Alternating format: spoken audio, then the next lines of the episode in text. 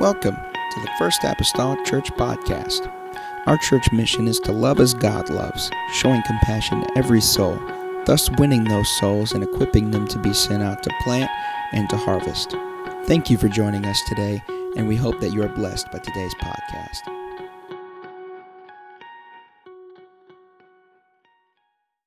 of announcements just inform you again a little bit of what uh, the plan is here. I made mention, I think, Sunday night uh, concerning that on uh, Wednesday, starting in the month of March.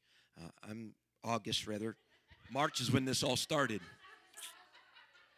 You want to talk about getting caught in time? March is when this all started. So, uh, but nonetheless, we don't want to. No, we don't want to go over. Yeah, but in August on Wednesdays, uh, Sister McGee and I are going to be trading off and on. Uh, on Wednesday, she'll do something that is mainstream, nor, uh, uh, more so towards that super church age that's back there in the back of like 11 down to whatever. However, with that being said, I, you know, number one, the kids can't get here by themselves. All right. Number two, they sit here through our Wednesday night Bible studies. I think we can sit through their service on Wednesdays. Okay?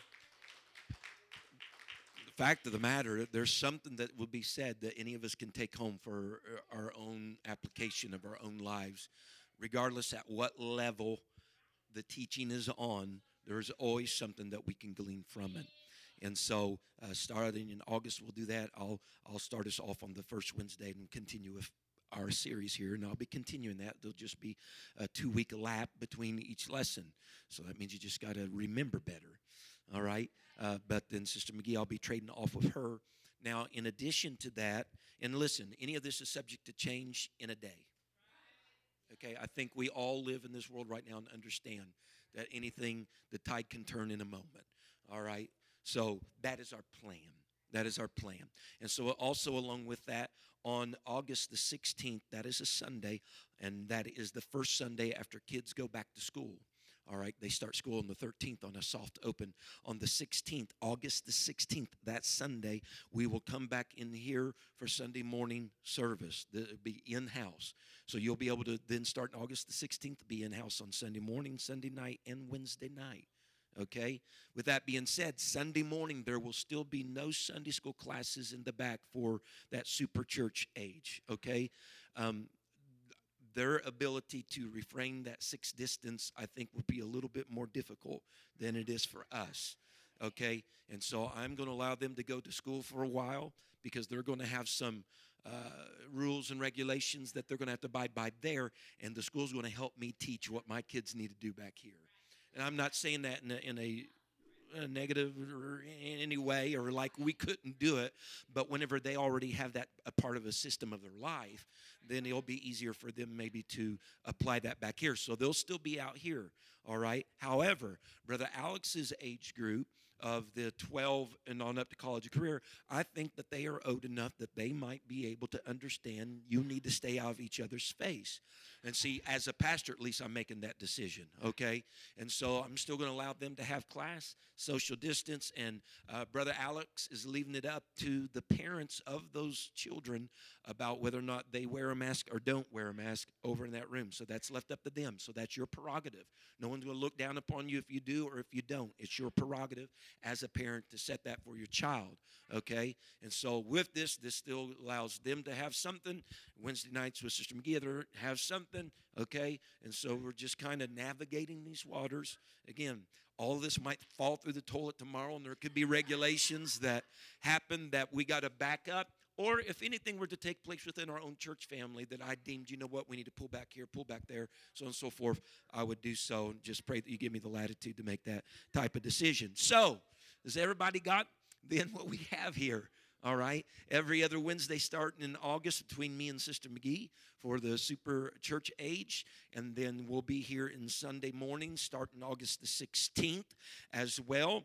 Uh, along with Brother Alex Mason having his class like they normally uh, during the normal time that they normal normally had that with the option to or not to wear a mask left up to the parents. Amen. You all just say, I'm not doing, if anybody, if you if anybody has any question, you're like, oh, you should have heard what he said. This is what's going to happen. You just refer them to this, this uh, uh, video right here, live stream, and they'll be able to find that. Brother Alex, we might even, and Brother Alex, you might be able to, if you, you could help me, you could probably snip this little portion out of that video and make it a separate video even for me, couldn't you? And so we'll do something like that for those that may need to know. All right? Amen? All right. Are your, are your legs starting to hurt because you've been standing for a while? All right. Let's turn to John chapter number 5. John chapter number 5. Amen. And I'm going to start reading with verse number 17. And here of late, our readings have you know, by some standards, may be a little lengthy. And so I'll read a little bit and I'll let you be seated and I'll continue reading. All right? Amen. But we're going to start in John chapter number 5 and uh, verse number verse number 17. Verse number 17. The Bible says, But Jesus answered them, My Father worketh hitherto, and I work. Therefore the Jews sought the more to kill him because he not only had broken the Sabbath, but said also that God was his Father, making himself equal with God. Then answered Jesus and said unto them, So now Jesus is about ready to start this long discourse. You know, he's like one of those people, is he going to take a breath? No one else is saying anything, just Jesus going. All right. Verily, verily. Anytime you see Jesus say verily, verily, it is important. Okay. He's drawing importance to something. Verily, verily, I say unto you, the Son can do nothing of himself, but what he seeth the Father do. For what things soever he doeth, these also doeth the Son likewise. For the Father loveth the Son, and sheweth him all things that himself doeth. And he will shew him greater works than these, that ye may marvel. For as the Father raiseth up the dead and quickeneth them, even so the Son quickeneth whom he will. For the Father judgeth no man, but hath committed all judgment unto the Son, that all men should honor the Son even as they honor the Father. He that honoreth not the Son honoreth not the Father, which hath sent him. I'll stop right there and we'll pray. I want to talk to you tonight about the Father's will is the Son's work. The Father's will is the Son's work. And uh, we'll pray here tonight and, and then we'll continue reading. Lord Jesus, I come to you here this evening. I pray, oh God, that you would help our understanding, our hearts, our minds. Open us, Lord Jesus, to your word. I pray, oh Lord, this evening, God, for in these, Lord, scriptures, God, they are those that speak of you, Lord. God, from the law and the prophets, Lord. God, even into the New Testament, they are those which speak of you. I pray, oh Lord, tonight, God, speak and minister to us, Lord, through your word, and will not not fail to thank you, Lord God, for what you share, God. In the name of Christ, I pray. Amen. You may be seated. Continuing on here. And you notice in this particular section, there's a lot of this uh, father son language that's taking place here. Start continuing with verse number 24. Verily, verily, Jesus says, I say unto you, he that heareth my word and believeth on him that sent me hath everlasting life, and shall not come into condemnation, but is passed from death unto life. Verily, verily, I say unto you, the hour is coming and now is when the dead shall hear the voice of the Son of God, and they that hear shall live. For as the Father hath life in himself, so hath he given to the Son to have life in himself, and hath given him authority to execute judgment also, because he is the Son of man. Marvel not at this, for the hour is coming in the which all that are in the grave shall hear his voice and shall come forth. They that have done good unto the resurrection of life, and they that have done evil unto the resurrection of damnation. Verse 30 I can of mine own self do nothing. As I hear, I judge, and my judgment is just, because I seek not mine own will, but the will of the Father which hath sent me. There we go. Whew. Yeah. Man, I thought about going to 47, you know, for tonight. I thought, yeah, we're not going to. Eh, eh. That's a pipe dream. It's not happening. Amen. And so the Father's will is the Son's work. Now, we talked about last week concerning Jesus healing the man at the pool of Bethesda that had been infirm uh, for 38 years. And Jesus doing this this healing, particularly the day that he did it on the Sabbath, and uh, being that he told the man to take up his bed and walk, and that also coinciding with the Sabbath, stirred up the pot, so to speak.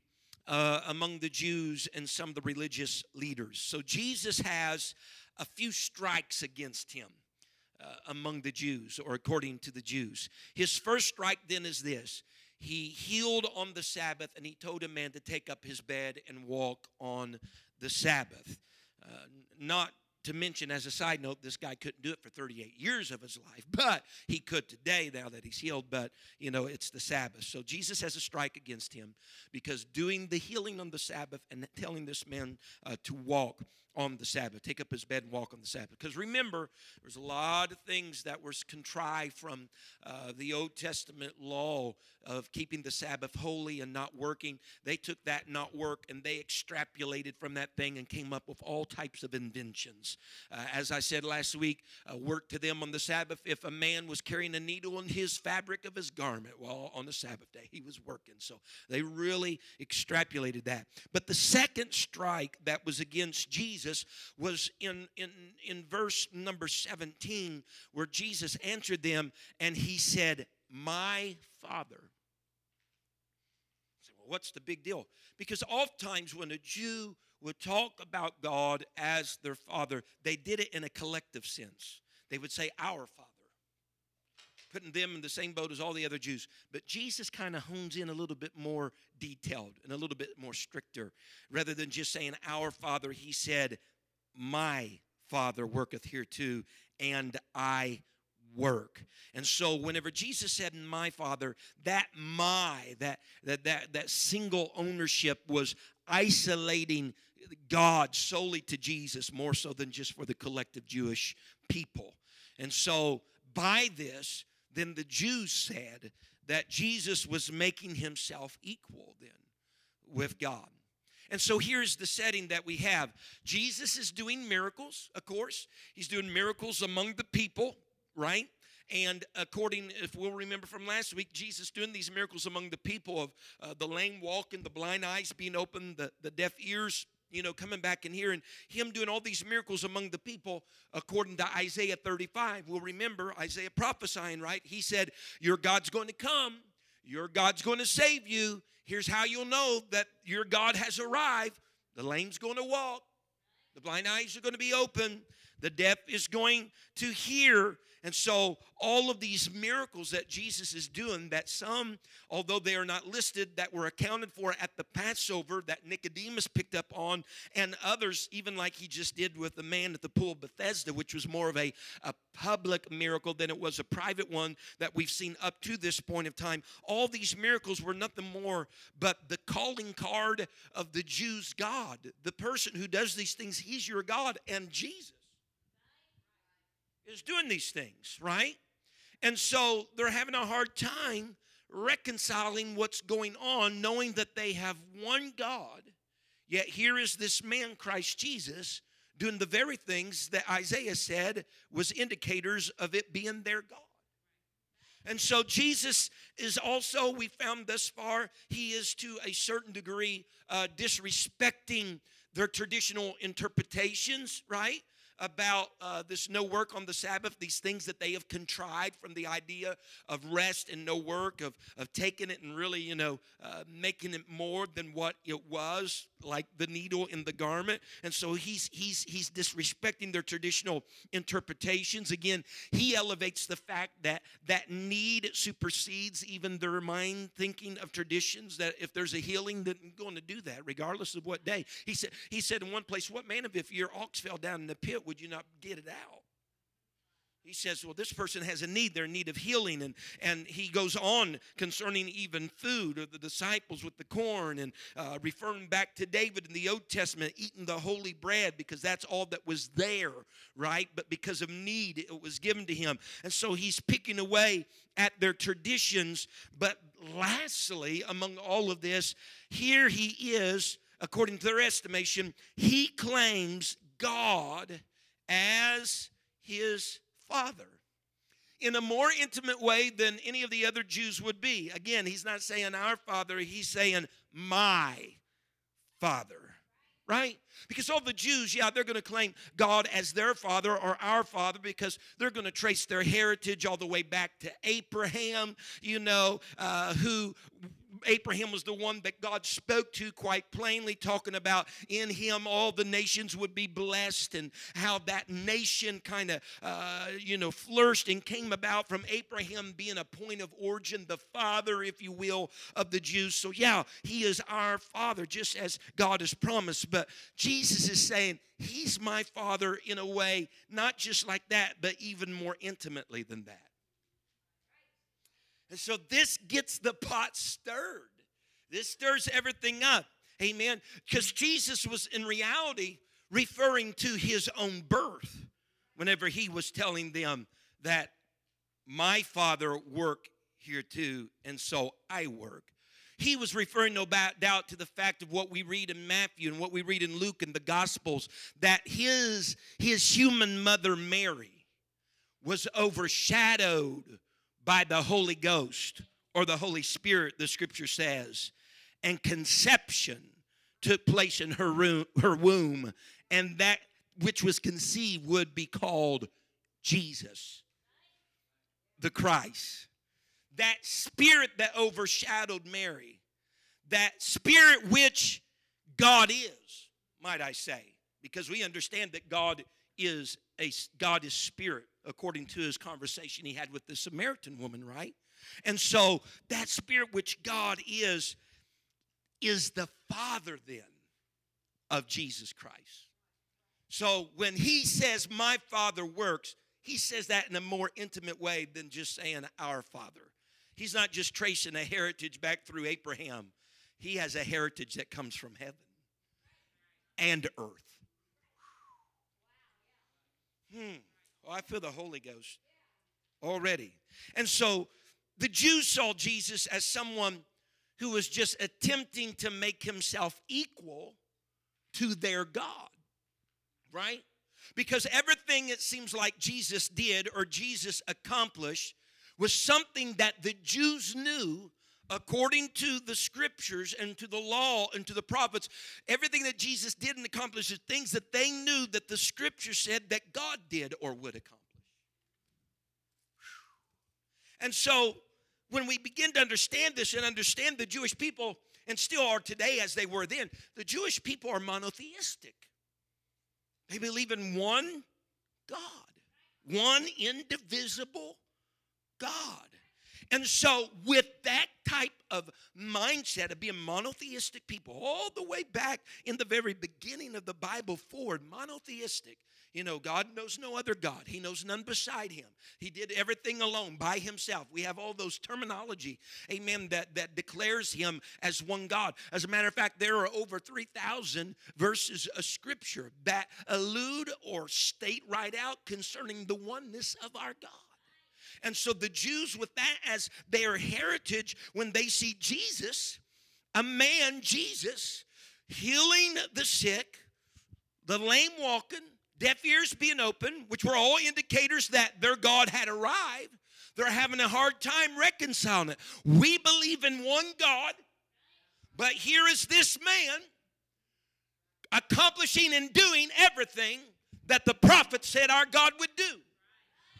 They had the misconception that he was trying to pose himself as another God, trying to make himself even equal to their God.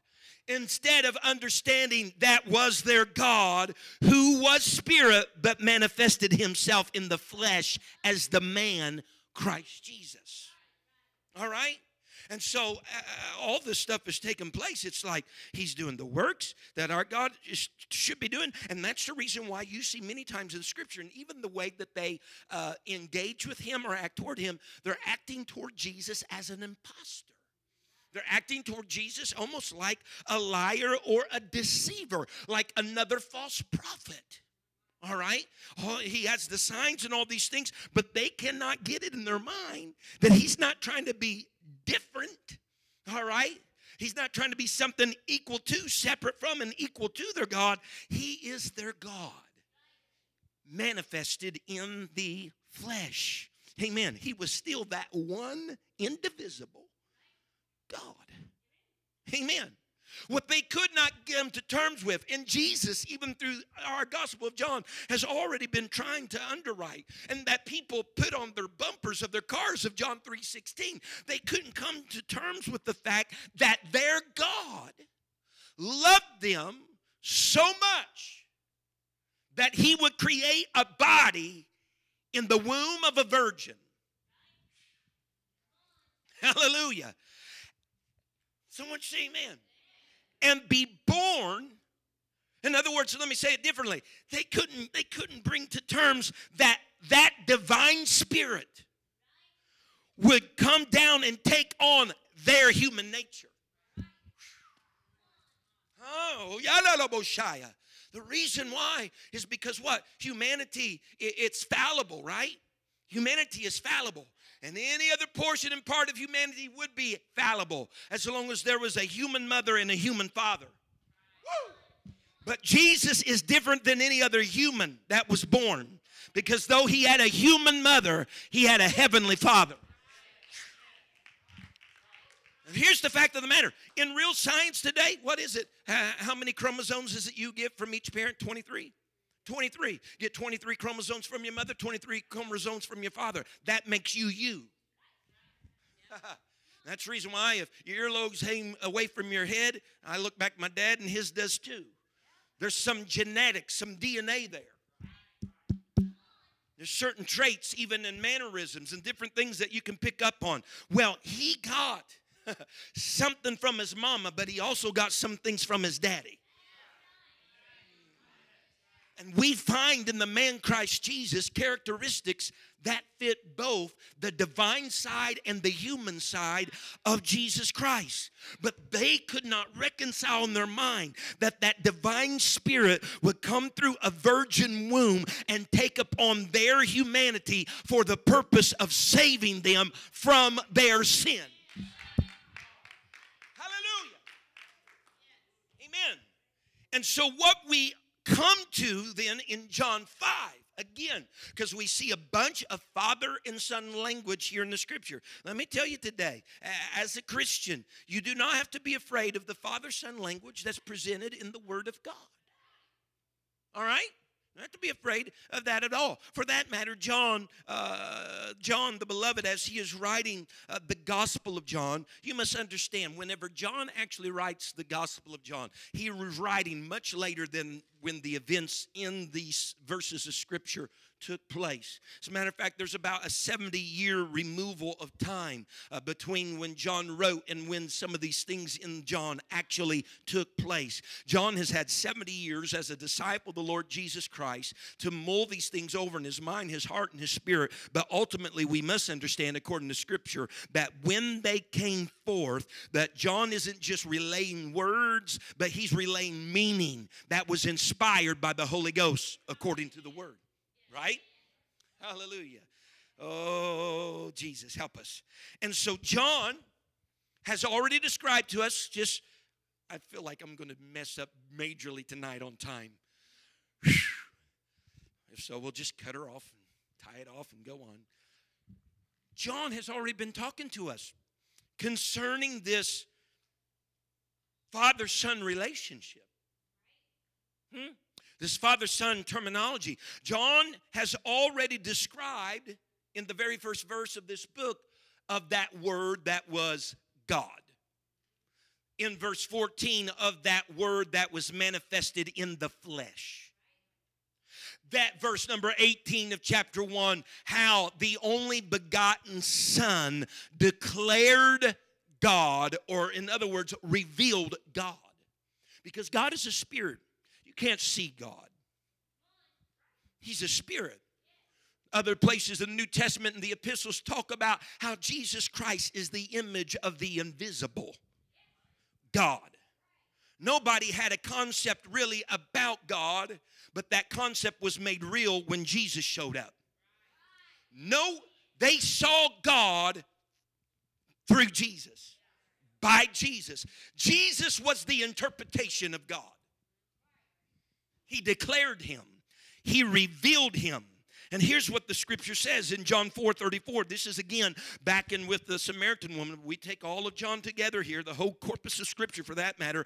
Jesus said to them, Remember, the disciples have come back. They went to a, town of Samaria to buy meat. They come back to the Lord and uh, they say, Here, Lord, eat. And what does he say? Verse 34 Jesus said unto them, My meat.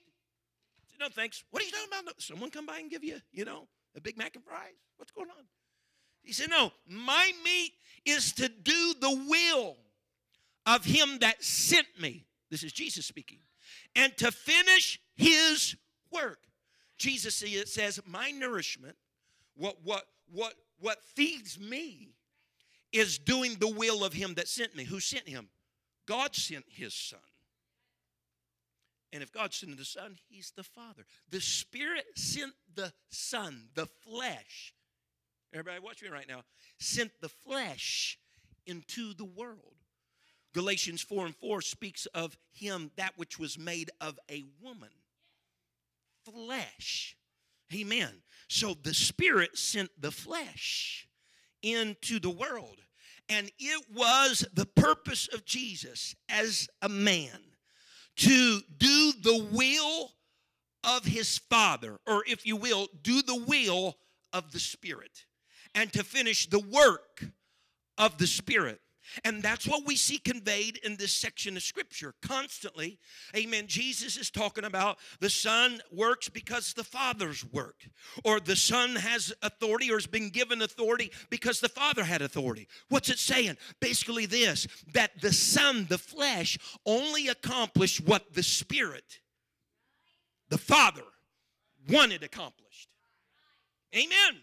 And so when we look at this just a little further, we have this, this Father and the Son language in Scripture. And so again, the thing that the Father, which is Spirit, all right, God is Spirit, the thing that the Father wills, Jesus is saying, the Son is doing. The flesh is doing. That is why, whenever Jesus comes out of the gate, again in verse number 17 of our scripture text tonight, he says, The Father worketh. He's saying the Spirit works. That's what he's saying. He says, Hereunto I work. And so the flesh is going to work because the spirit has a will to do something. Amen. But that God is in Christ, that God was manifested in the flesh. Amen. Because look what we see here. The, the, the, the, flesh can will at different times. Because again, there's certain times you see Jesus, right? He's sleeping on a ship. But the same ship he sleeps on, when he's awoken with the trouble that's on the sea, he goes to the helm and commands the seas, amen, to calm.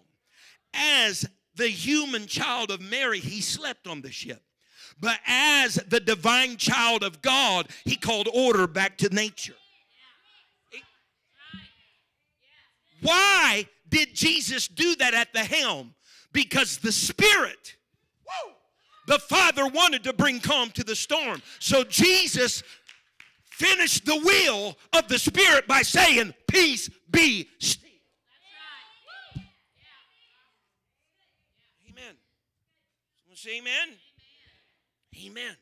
And so we see this through the life of Jesus. Jesus' flesh, his flesh was in total submission and obedience to the Spirit, to the Father. And we see that ultimately displayed in the Garden of Gethsemane, finalizing, coming to a full, if you will, uh, uh, uh what's the word I'm looking, culmination at Calvary. What we have yeah in the garden, oh Father, not my will, but thine be done. Father, Father. Oh, here's a man, here's a man, Christ Jesus, praying to God. Yes, but even more importantly, God was in Christ. And so he's toiling the flesh between the spirit and the spirit between the flesh. He says, Lord, I know my purpose for coming was so that this flesh would carry out and accomplish what the will of the Spirit was. Right now, I'm just having a little hard time on the human side with this, but nonetheless, what your spirit wants, the flesh will go through with.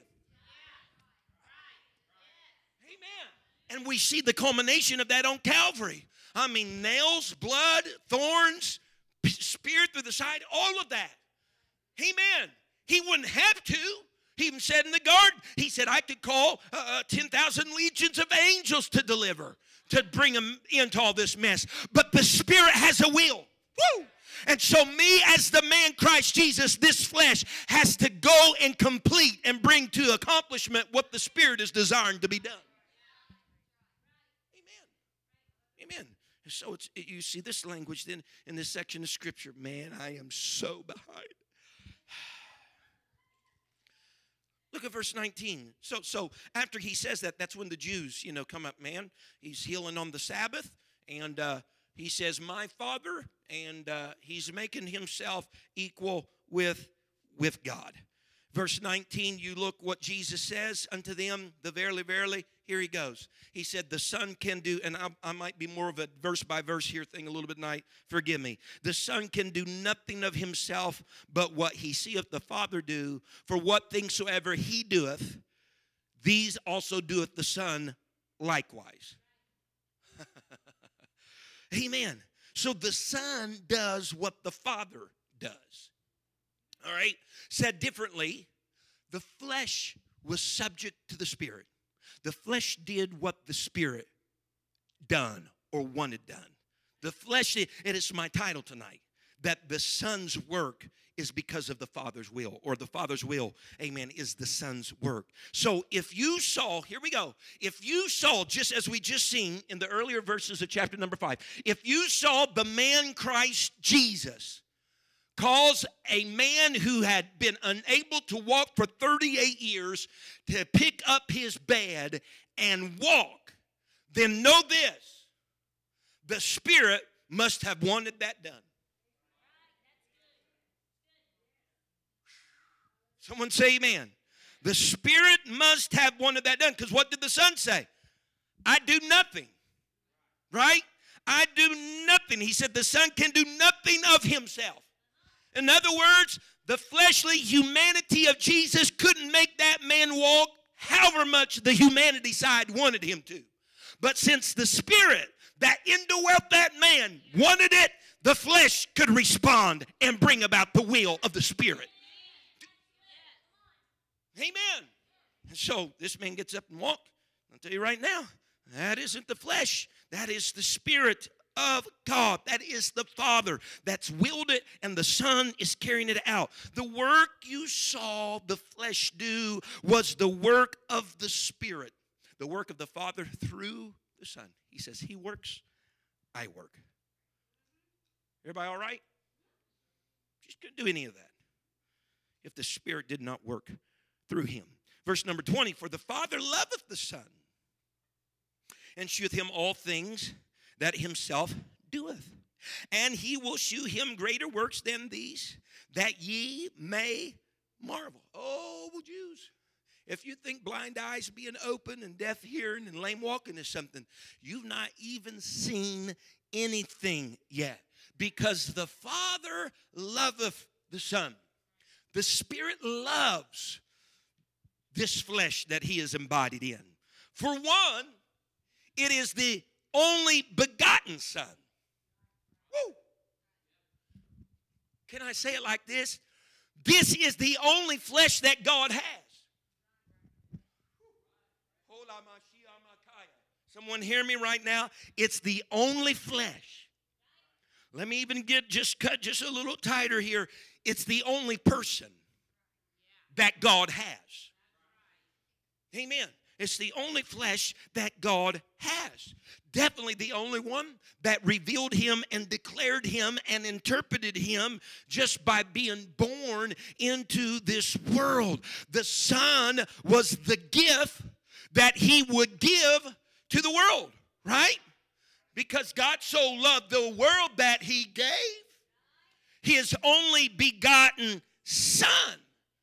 God given Jesus to the world, given that humanity, that flesh unto the world, was his illustration that he loved the world.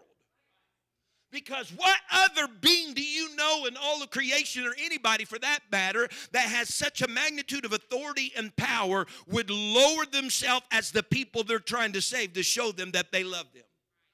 Does that really underscore power and authority? Becoming less, you would think it would be becoming more. But he became less so that you and I could become more. Hallelujah. So he, he so loved the world that he gave his only begotten son. The Bible tells us there in John 3 16 and 17. For God sent not his son into the world to condemn the world, but his son into the world that the world through him might be saved. God loves the Son. That spirit loves that flesh because that flesh, apart, of course, from being, it's not a spirit, that flesh had blood in it that a spirit doesn't have in it. Spirit has not flesh and blood. That's in the Word of God. That body, that flesh had in it what a spirit doesn't have in it. It had blood. Yet, the requirement from Old Testament law to Leviticus, through the sacrificial system, even up into the New Testament, is that without the shedding of blood, there is no remission, there is no removal of sins. the body, the flesh of Jesus Christ provided the blood that was necessary. Woo! In order to remove and remit the sin of the world.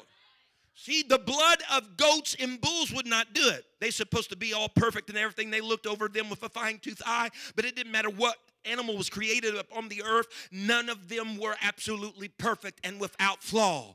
But whenever this child, Christ Jesus, was born, and he had humanity from his mama, but everything was sanctified by his heavenly father because he had a heavenly daddy. That was the perfect Lamb of God that was to come, as even John said, Behold, the Lamb which taketh away the sins of the world. Why? Because that flesh, that body had the blood that was necessary to remit the sin. So, yes, the Spirit loves that flesh because that flesh, woo, had the blood. Oh, God.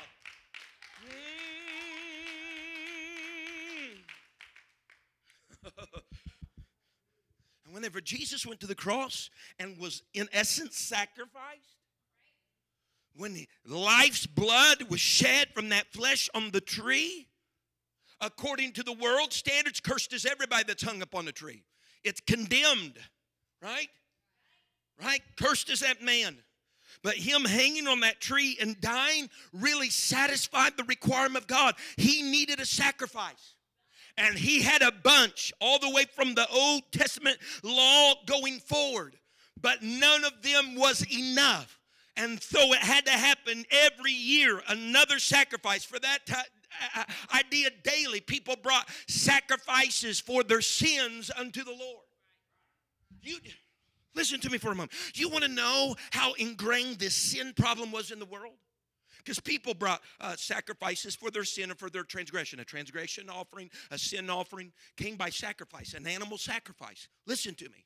Whenever God split up the tribes of Israel, when they entered into the promised land, the tribe of Levi did not receive any allotment of land. All right? Their portion was the Lord. All right? He was going to take care of them. Listen to me. The only way that the Levites would eat from day to day, are you listening to me? They got a portion of what sacrifices were made.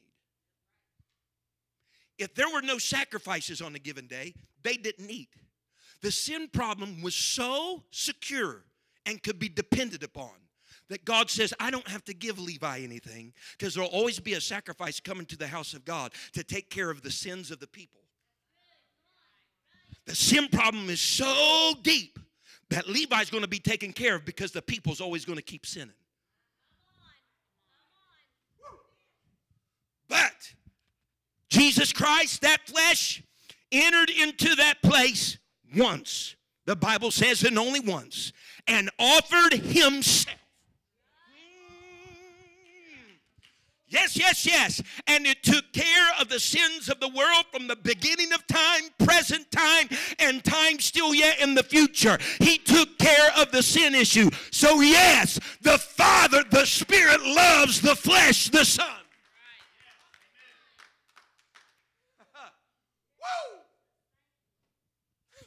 The Son, absolutely. We're, man, I wish I had a whole lot of time to talk to you for about three hours. Today. But there, in so many regards, the Son accomplished the will of what the Spirit wanted accomplished. Amen. So not only will, as a result of this love that the the, the, the flesh has for the spirit, that the Father has for the Son, not only will that spirit or that Father share with his Son the things like opening blind eyes and letting the deaf hear and the lame walk, but we even see it alluded to in our section of scripture. He says there are going to be even greater things than this that's going to happen that you all going to marvel at. It's not just going to be healing the body. What we see before it's all said and done in the Gospels, Jesus is calling dead people back to life. Hallelujah. Someone say hallelujah. we got to run? So there's just a there's a couple concepts here, and I don't know. I, I, I'm forecasting I'm probably not going to get through this lesson, all right? I had high hopes, but there are a couple concepts here leading on from verse number 20 21 and on to like verse 30. There's a couple concepts here that are touched upon by Jesus in his discourse. And he kind of almost alternates a little bit back and forth between the two. At one time, he's talking about raising the dead and resurrection, and then at the other time, he's talking about judgment. And he kind of bounces back and forth between these two, talking about raising the dead, resurrection, and also talking about judgment. And so, just for the purposes, now listen, again, he bounces back and forth a little bit. Some of the verses have some overlap, they kind of have hints and hues of both resurrection and judgment spoken in them. But uh, for the sake of our study tonight, I've tried to pull pull the, the division out of what talks about uh, raising the dead and resurrection from those that talk about judgment. Okay? As a matter of fact, whenever you're talking about raising the dead, there's almost some subtopics under there because there is a raising, if you will, of the dead or a resurrection of our literal lives, but there is a resurrection too of our spiritual lives. Amen. Is everybody doing all right? Are you bleeding out your ears? Is your brain just bursting already? That's good. Amen. Haven't you just ever got a meal and although you couldn't eat it all, it was like, man, that was good. And you took the leftovers home. Okay? Hallelujah. And so, pulling away this first group of verses uh, concerning raising the dead or resur- resurrection, they're kind of together. And, and if you're okay with it, I'm just going to read through them, okay, for us here tonight. For instance, John 5 21. For as the Father raiseth up the dead and quickeneth them, even so the Son quickeneth whom he will. Verse number 24. Now, 24, you'll see in a little bit, is one of those that that that kind of uh, involve both categories, and I'll explain that later. Verily, verily, I say unto you, he that bear, heareth my word and believeth on him that sent me hath everlasting life, and shall not come into condemnation, but is passed from death unto life. Going on with verse 25. Verily, verily, I say unto you, the hour is coming, and now is when the dead shall hear the voice of the Son of God, and they and they that hear shall live. For as the Father hath life in himself, so hath he given to the Son to have life in himself. Skipping down to verse 28. Marvel not at this, for the hour is coming in the which all that are in the grave shall hear his voice, and shall come forth, and they that have done good unto the resurrection of life, and they that have done evil unto the resurrection of damnation nation. And so those are those that I kind of pull aside concerning the raising of the dead, resurrection type of category. Because here's the fact of the matter. And you look at this in verses 28 and 29. But the fact of the matter is this everyone who literally dies will be raised from the dead eventually. Okay? Everybody. Everybody who dies. Now, if you take place upon, if rapture takes place upon this earth, and the dead in Christ rise first, and then you which have Christ as well, are alive and remain and go with him, then you'll never see that death. But if you literally die in this world, saved or unsaved, good or evil, you will eventually be raised from the dead. Okay? Because those that are described here in the scripture, they're explained also in the book of Daniel as well, it explains those who have been resurrected. Those that who have, as it ex- describes it here, those who have done good will be unto resurrection of life. That's rapture. That's rapture. That's the calling of the church. If that spirit that raised Christ from the dead dwell in you, it shall quicken your mortal body. All right? That spirit, of course, is the Spirit of Christ. It's the Holy Spirit, it's the Holy Ghost. It'll quicken your mortal body on rapture day. And you'll you'll come out of the ground if you're dead. You'll come out of the ground and it's a resurrection of life. But the Bible also speaks of here in verse number 29, and it speaks of this also in, in the book of Daniel, that there will be a resurrection. Those who have done evil, it says, unto the resurrection of damnation. Those who have done evil, put it simply, those who have not the Spirit of Christ, all right, will arise and resurrect unto the resurrection of damnation. Now, I don't, I wish I could go back and teach everything I ever taught to you about all of this. But I have learned that I cannot be so exhaustive sometimes in my studies, we'll never get anywhere. My wife's saying, right. All right. But the first resurrection of rapture and what is known as the second resurrection happens at the end of the millennial reign of Christ. The second resurrection are those that resurrect for the sake of their judgment. They have done wrong. That's the reason why they're in the second resurrection. They have done wrong. They're going to be cast into hell, but they're going to even have the second death come upon them that the Bible t- speaks of in the book of Revelation, is where the hell is thrown into the lake of fire. All right? You can read that in Revelation chapter number 20. It's where death and hell are thrown into the lake of fire. All right? And so, with all that being said, you die, you're going to resurrect sometime. Now, how you live your life depends which resurrection you're going in. Huh? The Spirit of Christ being in you or not in you depends upon the first resurrection or the second. Uh, unto life or unto damnation. Everyone say, okay? So, you understand that. God, according to the word, of course, he raised people from the dead. Amen. Absolutely. The Bible says in Deuteronomy 32 and verse 39, I'm going to have to find some neat landing spot somewhere. But Deuteronomy 32 and verse 39, it says, See now that I, even I, am He. There is no God with me. Here is that aloneness, that singularity, all right? No God with me. I kill and I make alive. I wound and I heal. He makes alive. He does, has the ability to do so. But we also see, as he did that in the Old Testament, his desire to still do that came on into the New Testament. But now he had a instrument through which he wanted it to do the flesh, the Son, Jesus Christ. What do we read just a little later in John? Jesus is standing somewhere having a conversation with a sister of someone who is dead. Lazarus is dead in the grave. It's been, what, four days? Surely he stinketh, Lord. And Martha begins to talk to the Lord. Oh, he's telling her, he said, Don't worry, Martha, he's going to rise again. I know he'll rise in the resurrection. Amen, right? This is Lazarus, literally dead. I know, I know, Lord, he'll rise in the resurrection. What was Jesus' response to her? I am the resurrection and the life. Look, this, Jesus said that. We had precedence, Old Testament scripture. God raised the dead. But Jesus says, I'm the resurrection and the life. Here it is.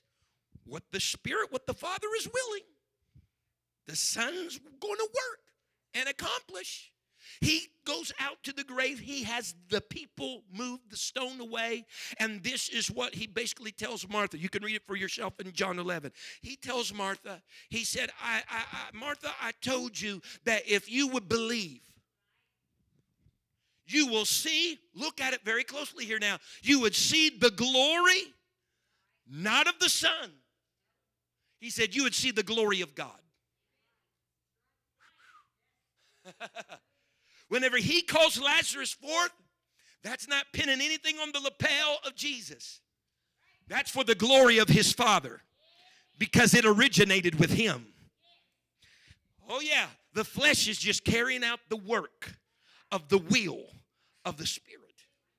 He said, You would see the glory of the Father. On the, on the surface, folks, the people, on the surface, real life, on the surface, people would see Jesus standing there, the man Christ Jesus saying, Lazarus, come forth.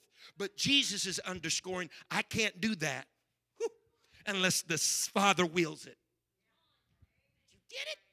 I can't do that unless the Father wills it. And since the Spirit wills it, He said, I do it. Look at John 5, verse 24. Okay, I see it, guys. I see it. About ready to go red on me. I see it. Amen. They're not doing anything. I was just talking to the timer. John 5, 24. Verily, verily, I say unto you, he that heareth my word, Jesus says, and believeth on him that sent me, hath, everybody say, hath everlasting life and shall not be come into condemnation but is passed from death unto life. Here's something we misunderstand about jesus. Jesus gives life in this world and in the one to come. He says whoever hears jesus dead or alive literally shall live he says, if one hears my words and believes on him, all right, who sent me, hath everlasting life. So here we are. We're not just talking about resurrection in a literal sense, we're talking about resurrection in a spiritual sense. Mm-hmm. Yeah, yeah, yeah. He says, because if you be, if you believe on him that sent me, you believe my words. He says, you hath. That's right now, not that you'll have. No, no, you have right now, present tense. You'll have everlasting life. It's right now here in the present. Now, what do we? Oh, just just hear the words of Jesus and believe in Him that sent me. Again, let's take the whole corpus of Scripture. But I, I lean on a, a scholar right now. D.A. Carson says this concerning hearing here in verse number 24. He says, hearing in this context is as often elsewhere includes belief and obedience. See, we think of hearing as just acknowledging, you know, words came in, heard them, understood them. But hearing in the scripture in these contexts is, not just hearing words, it's believing them and obeying them.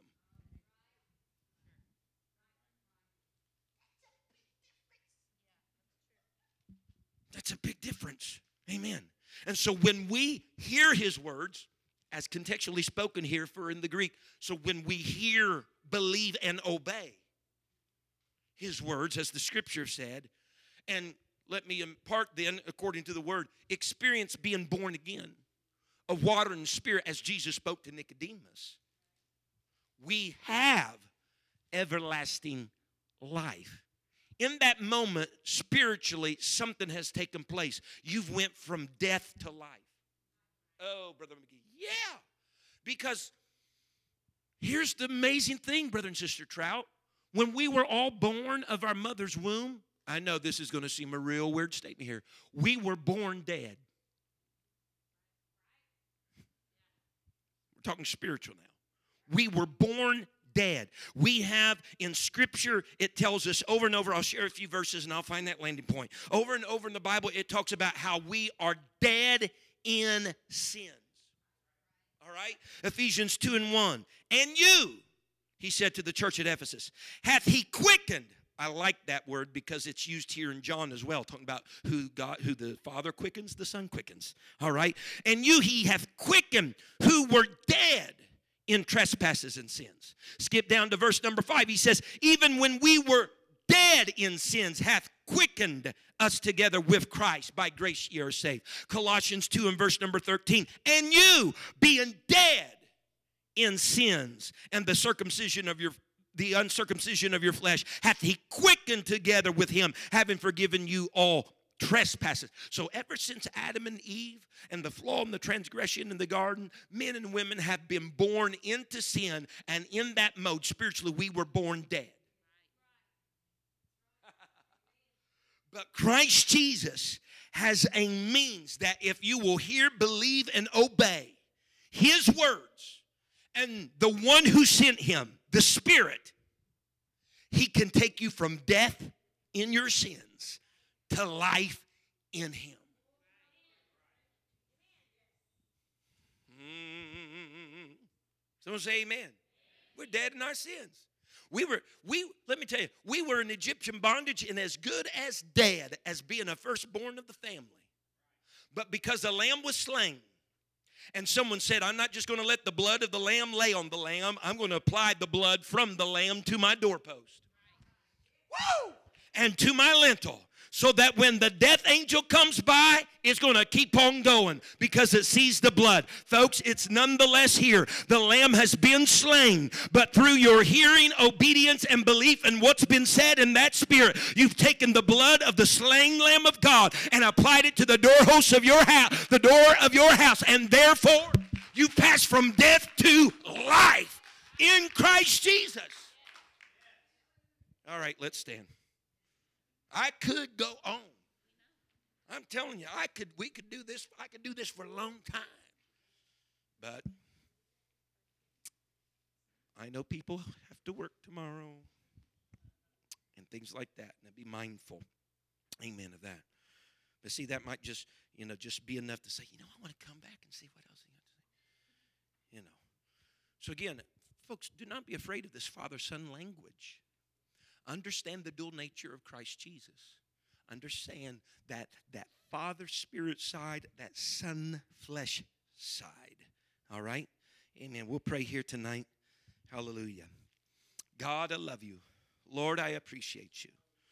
Oh, Lord, help us tonight. God, as we go our separate ways, let some of these things resound in our ears and our hearts. God, let this people even go back. Lord, read over, Lord, these verses of Scripture. Lord, I've touched on over and again. Lord, trace, if you will, the trajectory, Lord Jesus, of the revelation and thought pattern of Scripture. Lord, to come, Lord, to terms, God, with the revelation in their own reality. I pray, oh Lord, tonight, God, I love you. I thank you. Be with your people this week. I pray, God, for your safe hand of protection upon their homes, family, and health. I pray, oh God, today, Lord, be with them, strengthen them. In the name of Jesus Christ, I pray. Amen. The church say amen. Hallelujah. Pew at a time. Start at the back, work your way front. God bless you in Jesus' name. Amen. Thank you for listening. If you would like more information about our services and activities, you can find us on Facebook, Instagram, and Twitter with the username FACMC. Again, that's FACMC. Thank you and have a blessed day.